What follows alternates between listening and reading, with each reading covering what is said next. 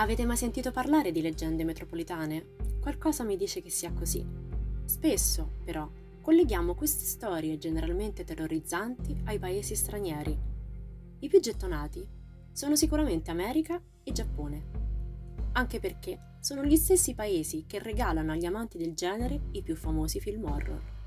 L'Italia, al contrario, viene vista come un paese bello, romantico, ricco di storia, di gastronomia, Insomma tutto fuorché da leggenda metropolitana.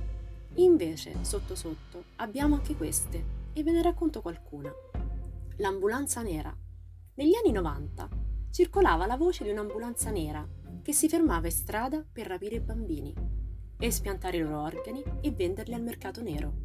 Erano coinvolti due finti poliziotti e due infermieri e ai tempi erano riusciti a terrorizzare molti genitori. Siamo nel Salento, nel bosco di misteri. Si trova a Porto Selvaggio e molti turisti dichiarano di aver visto diverse sfere luminose e di aver sentito nella notte delle voci di fanciulle che ridevano. In questo racconto non possono mancare però le case infestate.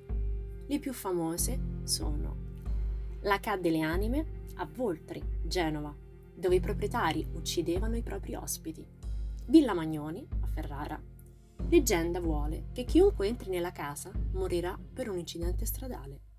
Infine, Casa del Violino, alla Spezia, dove si sente ancora suonare il violino di un musicista morto suicida.